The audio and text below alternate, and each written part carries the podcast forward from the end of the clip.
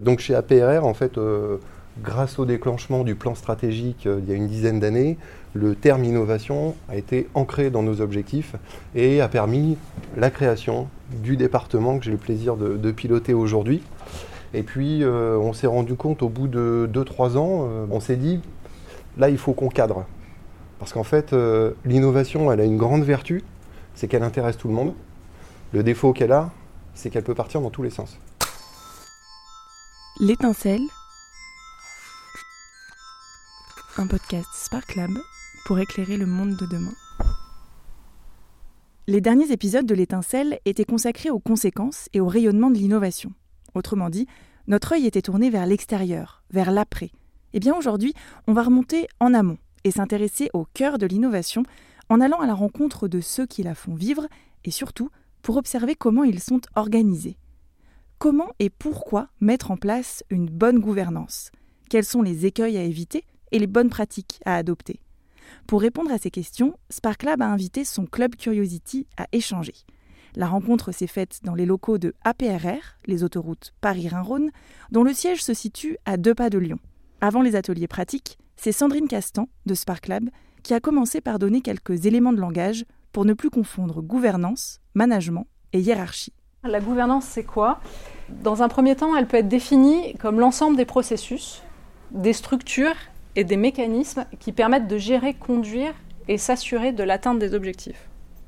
Et donc, euh, en travaillant, on s'est dit, c'est à pas confondre aussi avec le management de l'innovation. Et le management, pour nous, c'est l'ensemble des techniques de direction, d'organisation et de gestion de l'entreprise. Dans la notion de management, il y a aussi une notion de gestion et donc, on est plutôt dans la capacité à équilibrer les actions, les projets entrepris avec les ressources disponibles. Si le management induit une notion de gestion, la gouvernance, elle, sert à donner une vision. Une autre thématique aussi qui peut être assez proche, c'est la hiérarchie. Parce que la hiérarchie, euh, c'est la façon dont sont organisés le pouvoir et les prises de décision au sein de l'entreprise. Et donc, assez naturellement, ça amène à une notion de silotage dans l'entreprise par fonction, par métier, etc. Or, la gouvernance, euh, sa grande force, parce que l'innovation, c'est transversal. Et la gouvernance qu'elle apporte, c'est bien la prise en compte, euh, que les décisions prennent en compte vraiment les intérêts de toutes les parties prenantes dans l'entreprise. Et c'est ce qui va faciliter les prises de décision. Donc on est bien dans cette notion de faciliter la transversalité.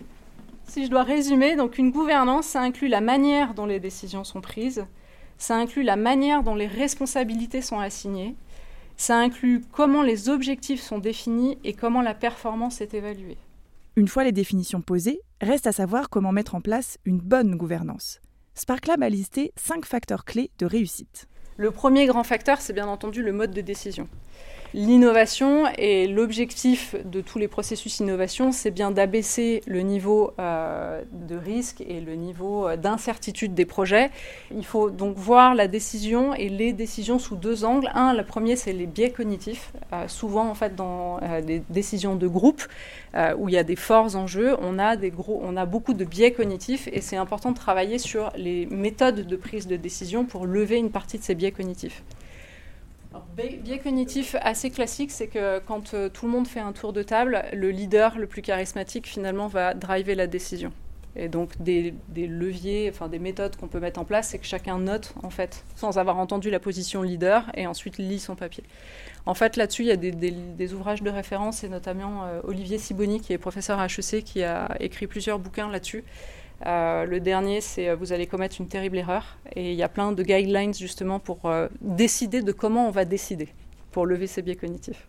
Pour faciliter les prises de décision, notamment dans des contextes où la prise de risque crée des tensions au sein de l'équipe, le mode de décision par consentement a également fait ses preuves. c'est une méthode qu'on appelle SOFA, Submit, Object, Fix It et Agree. Et euh, en fait, la ligne de conduite, c'est que oui, j'ai le droit de poser des objections, mais oui, je suis aussi dans le devoir d'aider à les lever pour que toutes les parties prenantes puissent être entendues dans leurs objections et que la solution construise euh, et prenne en compte en fait tous ces éléments et que la solution construite euh, lève bien toutes ces objections et les prenne bien en compte. Le deuxième facteur clé, c'est les critères de décision. Alors vous avez tous, dans chaque entreprise, chaque entreprise a ses critères spécifiques, etc. Globalement, on est tous sur les mêmes choses. Ça va être quoi le ROI euh, Est-ce qu'on est euh, sur quelque chose d'innovant qui est aligné avec la stratégie, etc. Ok, tous ces critères, on les a en tête. Nous, les critères qu'on trouve très importants, c'est d'abord qu'on ait identifié un chef de projet qui soit motivé, parce qu'il va plus porter le projet. Euh, qu'il ait un sponsor, euh, et ça c'est ultra important, et que ce soit un sponsor qui soit engagé. Et surtout, dans les critères qu'il est intéressant de poser, et moi, par expérience dans ma vie euh, précédente avant Sparklab, c'est des critères qu'on prenait dans les critères de décision, est-ce que l'entreprise et l'équipe a envie de le faire? Il y a des projets qui sont intéressants, mais si l'équipe n'a pas envie de le faire, c'est pas la peine, c'est un projet qui va mourir. et donc, c'est comme ça qu'on s'autorisait aussi à trier les projets. Le troisième facteur indispensable à l'instauration d'une bonne gouvernance, ce sont les périmètres de décision. Autrement dit, qui fait quoi? Puis viennent les orientations stratégiques.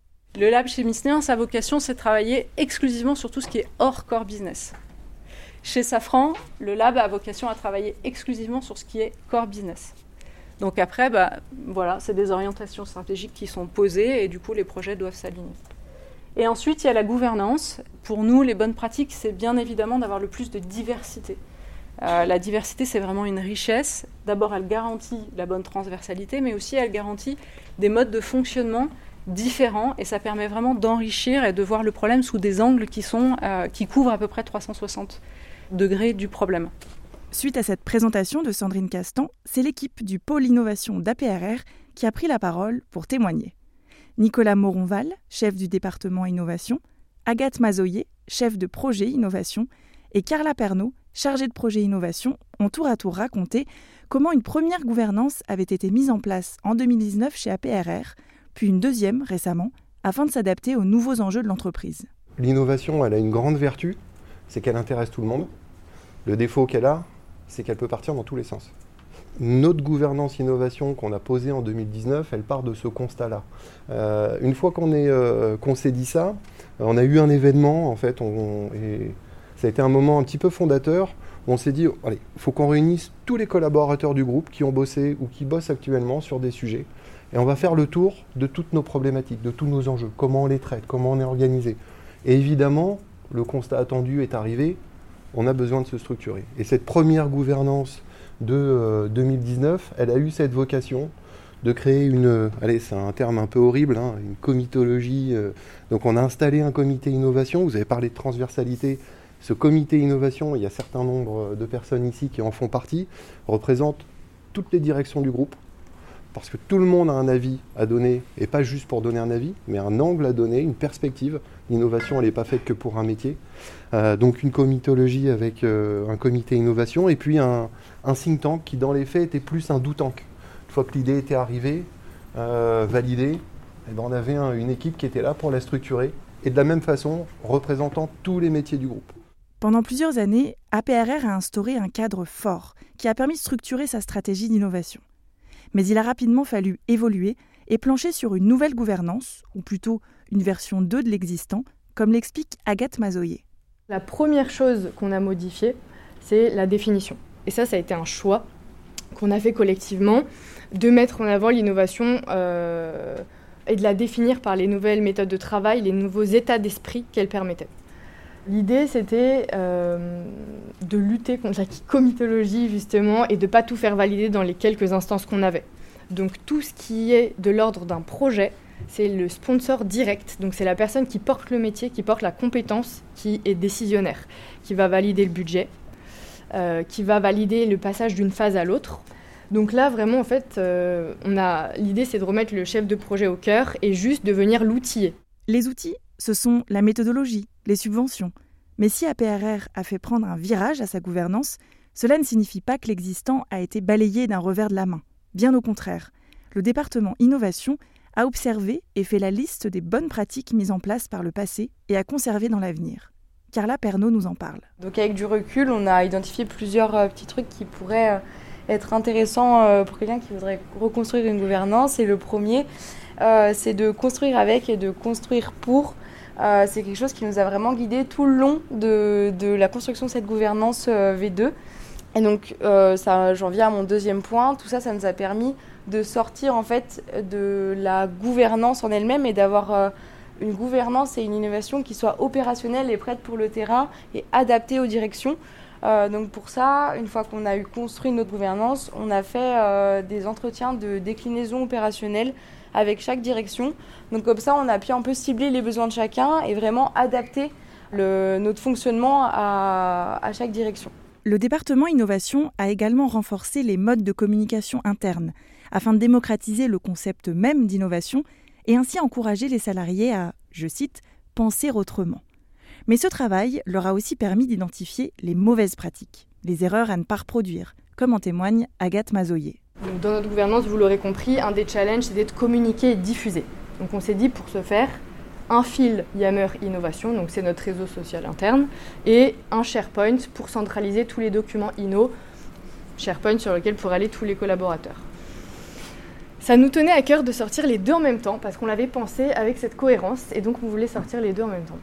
Mais en fait, je pense que Pierre-Paul Jacques se fout royalement euh, de savoir qu'on est sorti les deux en même temps, mais non, nous, dans notre logique de gouvernance et dans notre plan d'action en 12 000 étapes, on se disait, les deux sont cohérents, on ne peut pas sortir l'un sans l'autre. Résultat, on a perdu deux mois sur lesquels on n'a pas été présente en termes de communication. Et c'est ce genre de petit exemple, en fait, enfin moi qui me fait dire que ne pas être trop ambitieux, voilà, et, trop exigeant avec soi-même et commencer, mais en fait c'est vraiment l'état d'esprit d'innovation, petite brique par petite brique, euh, euh, et, pas vouloir faire la grosse machine d'un coup. Parce qu'en fait, personne ne sait qu'il n'y a pas de cohérence et que c'est pas dans, euh, dans le gros synoptique que nous, on s'est fait en tête.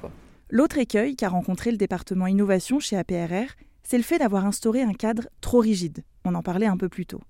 S'il était nécessaire à l'implantation de la première gouvernance, il aurait fallu le faire évoluer plus rapidement. Donc juste attention aux automatismes. L'innovation, c'est sans cesse se réinventer. Parfois, c'est dur. Donc peut-être aussi le fait d'avoir du sang neuf et de ne pas rester trop longtemps à l'innovation. Non, mais je, pense vraiment ce que je dis. C'est, paradoxal parce que je suis à l'innovation. Ça veut pas dire que. En fait, c'est humain. On, est pétri d'automatisme et, euh, et, et, c'est un piège en fait dans lequel on tombe facilement. C'est de reproduire. Et l'innovation, mais c'est tout l'inverse. C'est justement se bousculer. Aujourd'hui, APRR a encore au moins un challenge à relever. Comment s'assurer que la gouvernance fonctionne?